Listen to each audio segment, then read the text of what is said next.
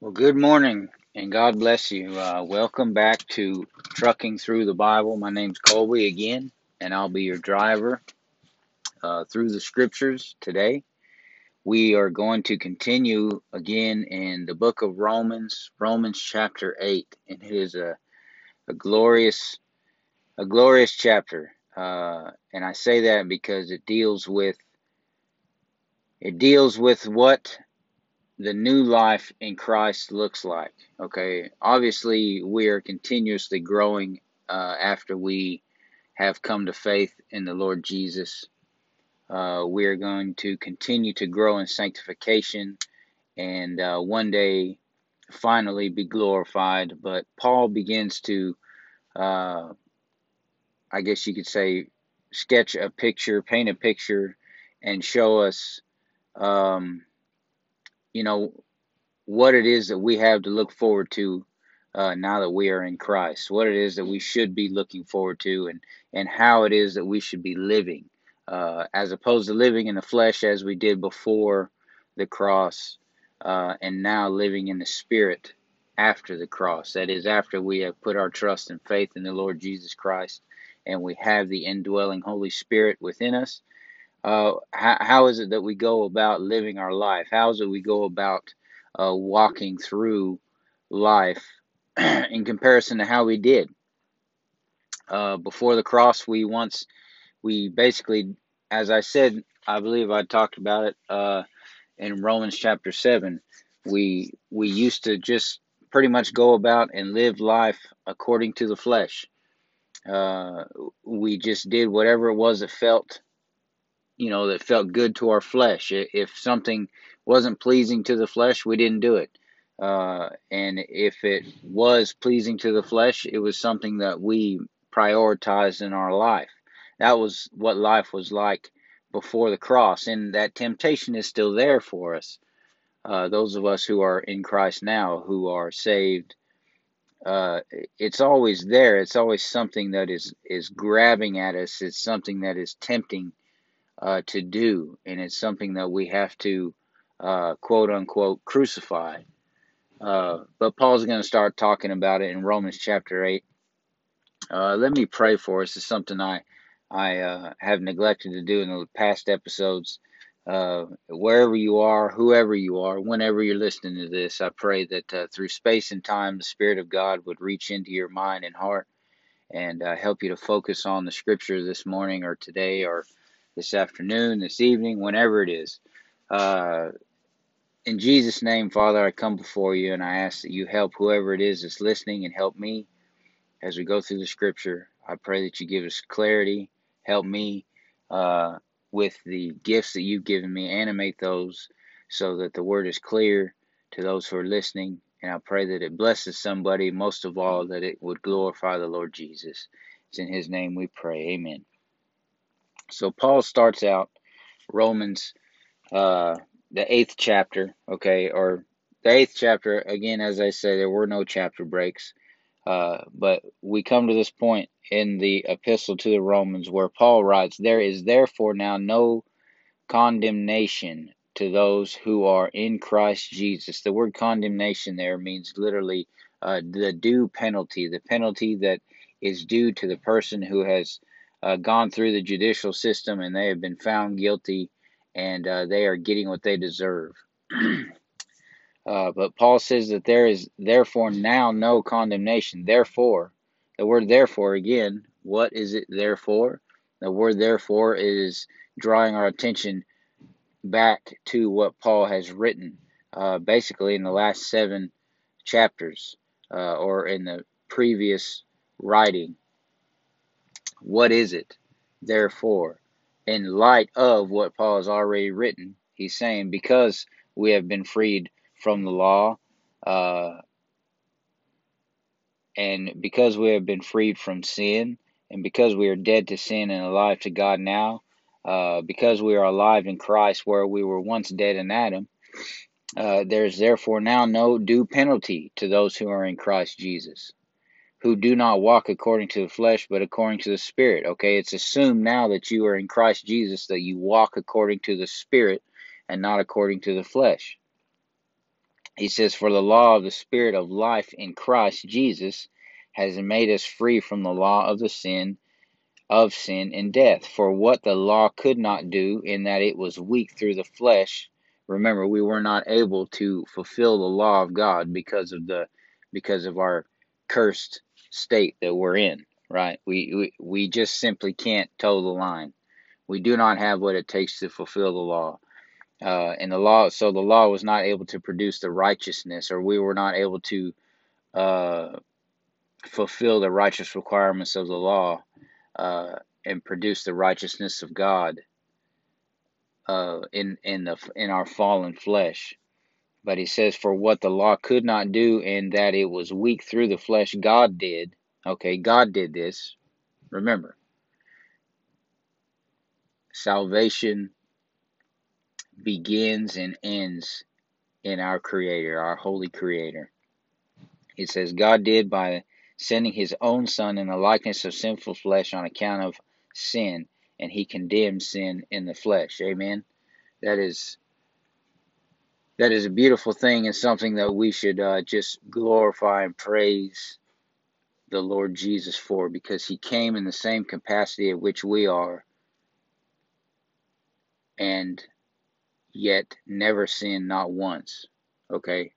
Now, slightly differently because uh, it was not Joseph who. Um, who procreated with Mary, it was the Holy Spirit who came upon Mary and conceived the Lord Jesus in the womb of the Virgin Mary. Okay. Uh, and there's other deeper reasons for that, but just for the, for the sake of what we're talking about here, I just want you to understand that Jesus was was was in the flesh as we are in the flesh, in it, as Paul says, in the likeness of sinful flesh, okay, on account of sin. and he condemned sin in the flesh. How did he condemn it? Uh, simply by overcoming and um, by never sinning, basically. He condemned it because he was in the flesh, tempted in every way, such as we, yet without sin, and then died as if he had committed every single sin and then was risen from the grave. Okay. Paul goes on to say that the righteous requirement of the law might be fulfilled in us who do not walk according to the flesh, but according to the Spirit. For those who live according to the flesh set their minds on the things of the flesh, but those who live according to the Spirit, the things of the Spirit. Okay. Again, the same thing I was talking about in Romans 7, and it's the same thing I just touched on. We once walked according to the flesh, but now, if we are in Christ Jesus, uh, we walk according to the Spirit, or at least we're supposed to. Okay, it's it's assumed that we do, or that we are striving to. Okay, and I pray that you are. For to be carnally minded, he says, is death, but to be spiritually minded is life and peace because the carnal mind is enmity against God, for it is not subject to the law of God, nor indeed can be. Okay? To be carnal minded again is to be continuously seeking out that which is pleasing to the flesh or avoiding things that are not pleasing to the flesh. Okay? For example, I work six days a week, uh, generally 14 hours a day. The last thing I want to do when I get home is to do chores or do something for somebody else. Really, honestly, what I like to do is sit down and you know watch TV, have dinner basically brought to me, um, and sit and relax because I honestly am exhausted. Okay, uh, but I work six days a week, putting in 14 hour days because I have a family of five and my wife is in school full time, uh, in college full time. So I do what I have to do in order to uh, make things work, make things happen. Okay. Now, obviously, with three kids in school and a wife in college as well, and me working six days a week, things at the house uh, can get out of hand. Uh, so, what I'm saying is, when I get home, the last thing I want to do is to do dishes or to, to take out the trash or do things around the house. But I would neglect those things being carnally minded, but now living according to the Spirit, even though it's not pleasing to the flesh, what I do is generally because the Spirit is prompting me, the Holy Spirit is there urging me to do things for somebody else as opposed to doing things for myself. Before I do anything else that I want to do, typically, which it's not easy, but typically I'll, you know, wash the dishes, make sure uh, that the trash is taken out, make sure it's taken down the road, things like that. And I try to do those things uh, in a way to allow the spirit to dominate the flesh. And this and this is kind of just the example that I have to give you here, where Paul is talking about to be carnally minded is death, but to be spiritually minded is life and peace. So what I'm saying is when I get home, I sometimes I fight it. Sometimes not. I don't always do it all the time. I don't always, uh, you know, bring my flesh into submission and you know do something uh, that the Spirit is leading me to do. Uh, sometimes I grieve the Spirit, and it's not a good thing. But I do for myself, and I sit down and I just kind of use the excuse that I'm tired, I'm exhausted, that kind of thing. And normally, uh, I kind of sit in an agitated state. What I'm trying to say is once I go through with, uh, say, doing the dishes, even though I don't feel like doing them uh, for somebody else, after I after the fact, there is there is peace in my spirit. Okay, that's what I'm trying to explain here to you. I, I didn't mean to ramble on so long about it. Uh, but Paul says because the carnal, the carnal mind is enmity against God, that is the mind that is just continuously looking to satisfy itself, looking to satisfy flesh and not somebody else or not God Himself. Ultimately, all that we do, if we are in Christ, uh, should be directed towards glorifying God because we were made to glorify Him. We are His image bearers, and we are here for the rest of creation to see uh, God's glory and for us to give glory to Him. He goes on to say, So then those who are in the flesh cannot please God, but you are not in the flesh. Remember, assuming that we are Christians, okay, Paul is going on in the writing. He says, But you are not in the flesh, but in the Spirit, if indeed the Spirit of God dwells in you. Okay, in other words, uh, if you are in Christ, uh, then it's safe to assume that you are not in the flesh, but you're in the Spirit.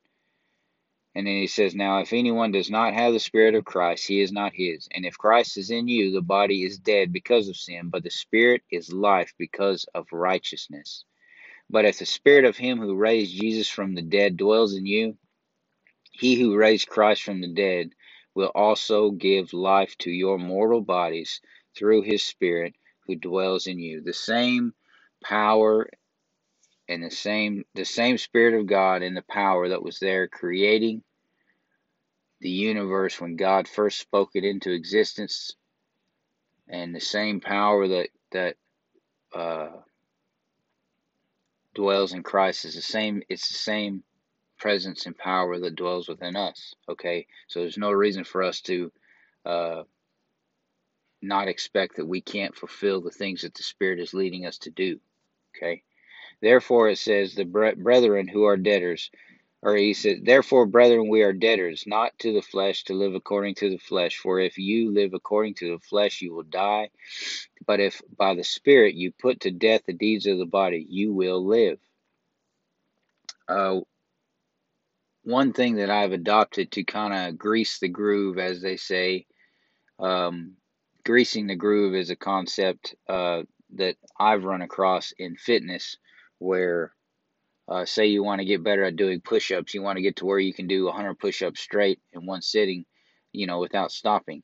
Uh, it, it's obviously pretty hard for a lot of people to do that.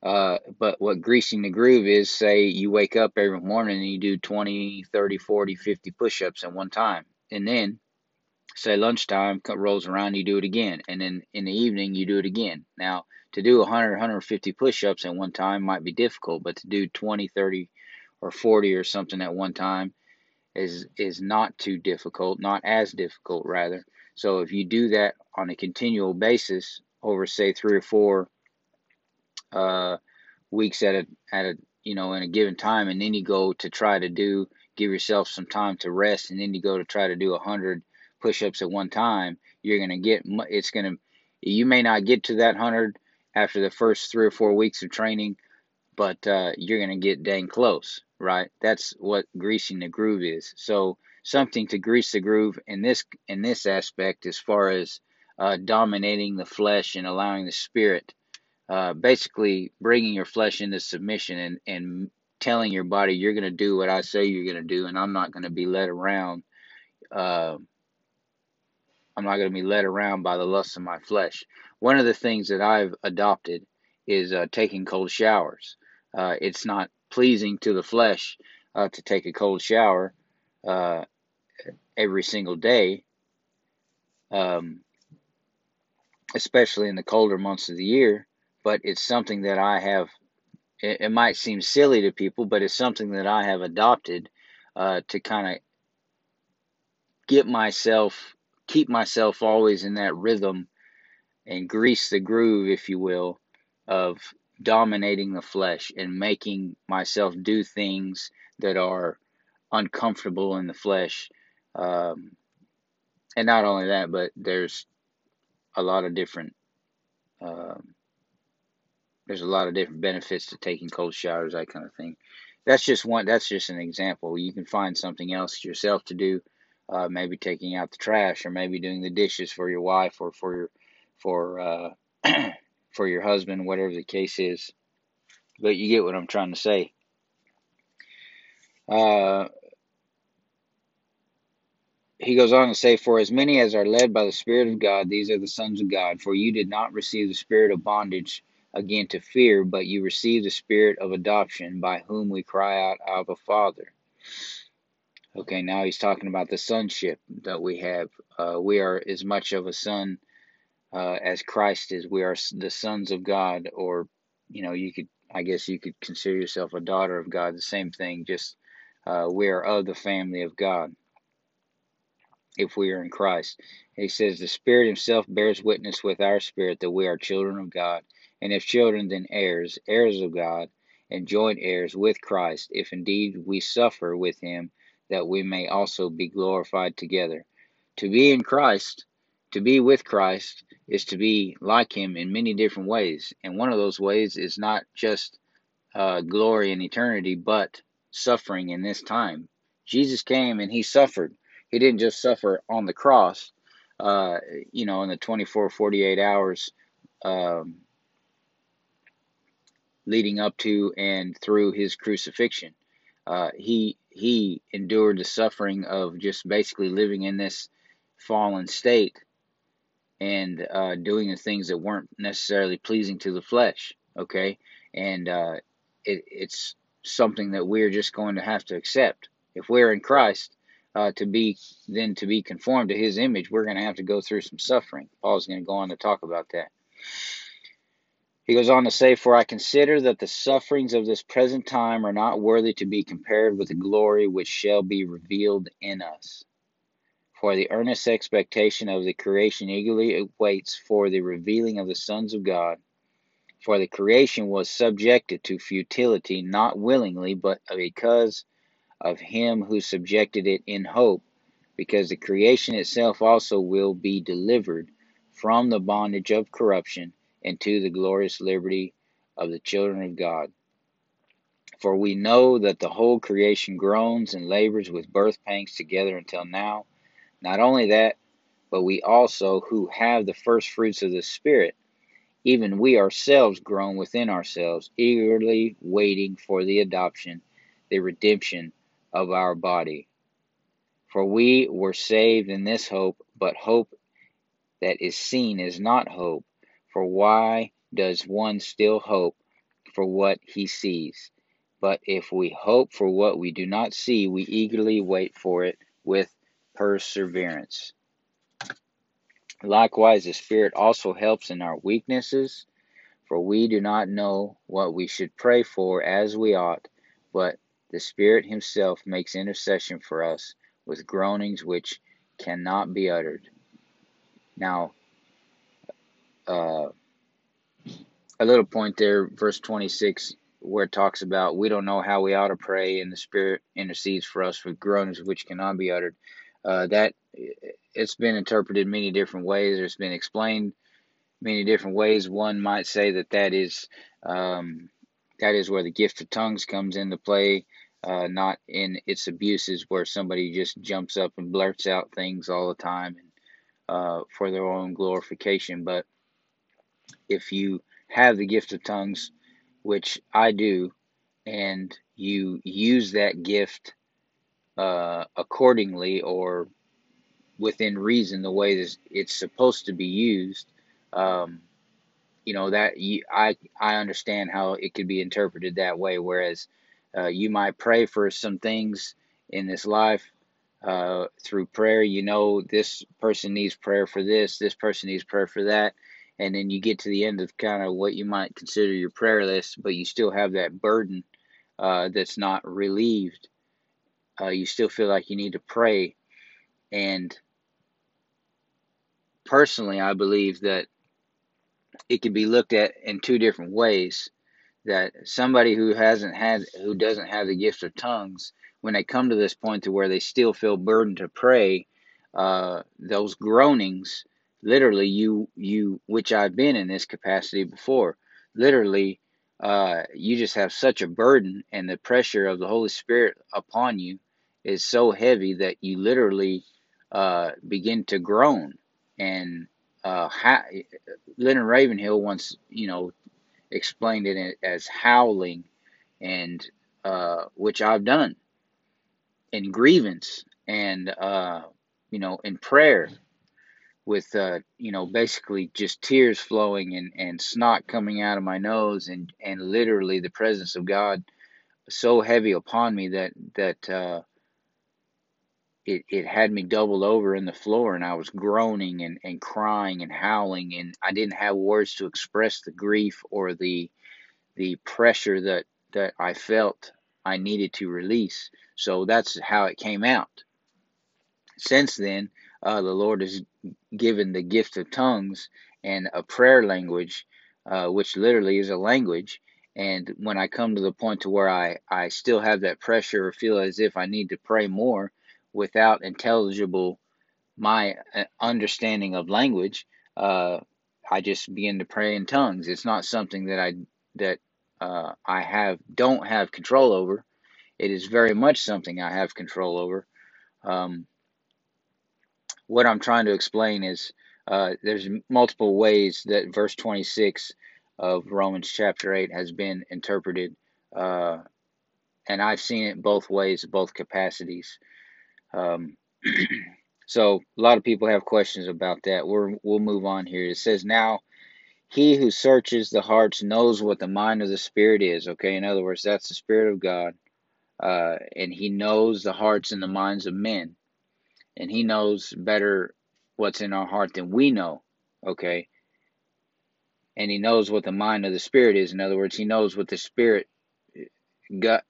The spirit, the Holy Spirit knows what this, what he wants prayed for and what needs to be prayed for, according, especially in light of who we really are inside. Okay. And he goes on to say, because he, that is God, makes intercession, or the Holy Spirit being God, makes intercession for the saints according to the will of God. Okay? Oftentimes we want to pray according to our own will, thinking it's God's will, and it's not. Uh, but the Holy Spirit knows exactly how things ought to be done. And if we have that gift, or, you know, we will give Him, give the reins over to the Holy Spirit, He will take our our faculties and he will pray according to the will of God. It says, And we know that all things work together for good to those who, are, who love God and to those who are called according to his purpose, for whom he foreknew, he also predestined to be conformed to the image of his Son, that he might be the firstborn among many brethren. Moreover, whom he predestined. Now he's talking about the elect here, which are us, those of us who put our trust in Christ. Uh,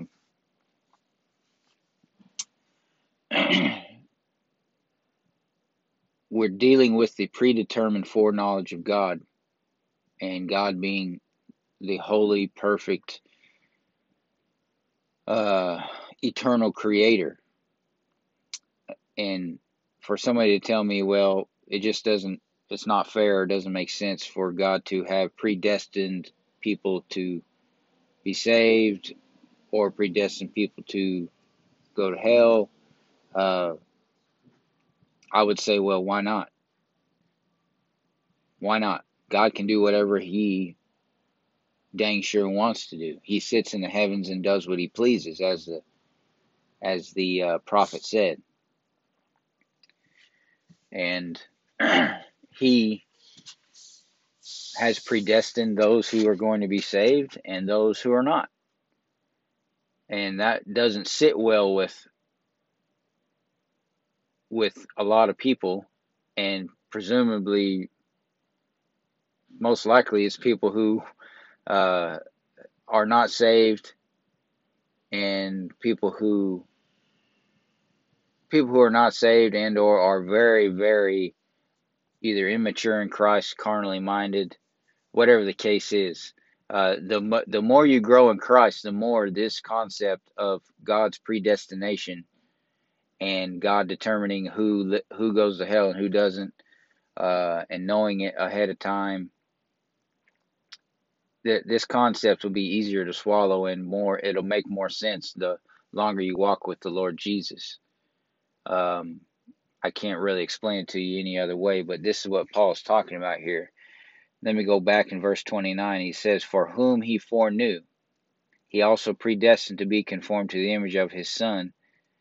Remember, he's talking about basically us going through trials and tribulation, things that are hard in this life. And, uh, and he and, and it's tied into the fact that the Spirit of God will make intercession for us according to the will of God uh, when we don't know how to pray. And basically, uh, we're being led according to the will of God, even through suffering. And it's all for a simple purpose. It's for us to be conformed to the image of His Son. Okay, because Jesus went through suffering also, but He's the firstborn among many brethren, Paul says. He says, Moreover, now, or not just that, but whom he predestined, that is God, whom he predestined, these he also called. Okay, he predestined us to be conformed to the image of his Son. And then the call has come into our life.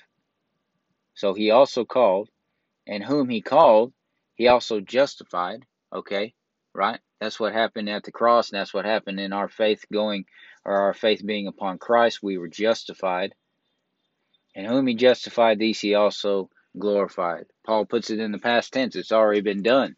We are as good as glorified. We just haven't seen it yet. Okay? So not only God foreknew us, but he called us. The call came. We responded because that was what God predestined us to do. All right? We responded. He called us. We responded.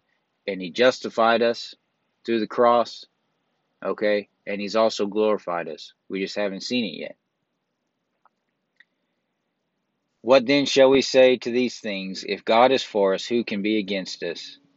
He who did not spare his own son, but delivered him up for us all, how shall he not with him also freely give us all things? If God wasn't, if God didn't spare Jesus his own, his own, his own son, in order to, in order to justify us and glorify us.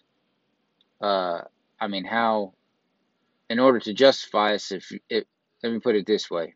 Let me back up, slow down a little bit. If God did not spare his own son in order to justify us, how, why would we not think that we won't see the glorification? That's crazy. That's absolutely crazy. Paul goes on to say, Who shall bring a charge against God's elect? That's us. It is God who justifies. Who is he who condemns? Right? Who can bring something against us? It is Christ, Paul says, who died. God himself died. And furthermore is also risen, glorified, who is even at the right hand of God, who also makes intercession for us. At the right hand of God, at the at in favor with God. If we are in Christ, we are just as in favor with God and in his, in his presence as Jesus is. And Christ himself makes intercession for us. God himself knew us, called us, predestined us to know him, came in the flesh, died for us. Not only that, but was glorified, and we are in him, and we are glorified with him. And he is in favor with the Father, and we are as just as much in favor with the Father as he is. I mean, it's it's a win-win situation. Who shall separate us from the love of Christ? Shall tribulation or distress or persecution or famine or nakedness or peril or sword? No, none of those things. Nothing, Paul says. As it is written, For your sake we are killed all day long, we are accounted as sheep for the slaughter. Yet in all things we are more than conquerors through him who loved us. Okay?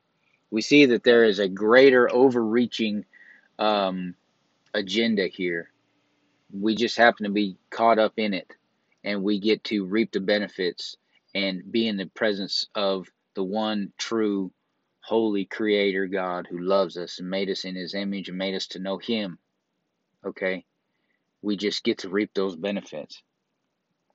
Paul says, For I am persuaded that neither death, nor life, nor angels, nor principalities, nor powers. Okay, he's, he's, he's talking about angels, fallen angels, uh, the disembodied spirits of the Nephilim that came as a pro- or the that are a product of the fallen angels that came down in Genesis chapter six. Um, you know, he's talking about those the rulers and principalities, the the spiritual powers that are over the nations all over the world. Uh, you know, none of those things they may be powerful, more powerful than us, but they're not more powerful than God. They're not more powerful than His predestined will. Okay? And Paul's saying, I am persuaded that neither death nor life, nor angels, nor principalities, nor powers, nor things present, nor things to come, nor height or depth, nor any other created thing shall be able to separate us from the love of God, which is in Christ Jesus, our Lord. Nothing shall separate us from the love of God. He says, nor any other created thing. Remember, there is all things that were created, and then there is God. Period. Two categories. All things created, which we fall into, and everything else falls into, including the the arch nemesis, the that great serpent of old, Satan himself, was created. He is not a God in the same capacity that God is God, Yahweh, Father, Son, Holy Spirit, the one true triune God that we serve that created all things. Everything else outside of the Trinitarian Yahweh, okay, Father, Son, Holy Spirit, the Father, the Lord Jesus, and the Holy Spirit. Everything outside of Him is created. Okay? Jesus inhabited, he was not created when he became flesh, when or when he took on flesh. He inhabited a body. Okay? Just as our spirit inhabits our body. Jesus inhabited a body. Okay? But Jesus was, is, and is to come. Okay? John 1 says, In the beginning was the Word, and the Word was with God, and the Word was God. He was in the beginning with God the Word being Jesus Himself. Jesus is altogether eternal, not having a beginning, and will never have an end. So is the Father, so is the Holy Spirit. What I'm trying to explain to you is every there is nothing, Paul says, nothing created that can separate us. Okay? Not one thing created that can separate us from the love of God which is in Christ Jesus our Lord. If we're in Christ, no other thing in this world, God is not going to separate us from Himself. He didn't destine us to be separated, He predestined us and foreknew us. Okay? He foreknew us and predestined us to know Him, to be conformed to the image of His Son. The question of, of Him predestining us to know Him it's kind of a, a it's kind of a, a mute subject. I don't know if that's the right word, but it kind of just you don't even have to address that because it says that God already knew us anyway. And somehow, in some capacity, we were already known and in the knowing of God. Okay, you know how you how you wrap your mind around that um, is is that's that's beyond me, and you can deal with it how you want to deal with it. But the point is, uh, we are already locked into this predestined knowing of God, and there's nothing that was created that has been created that will separate us from this love, from His presence.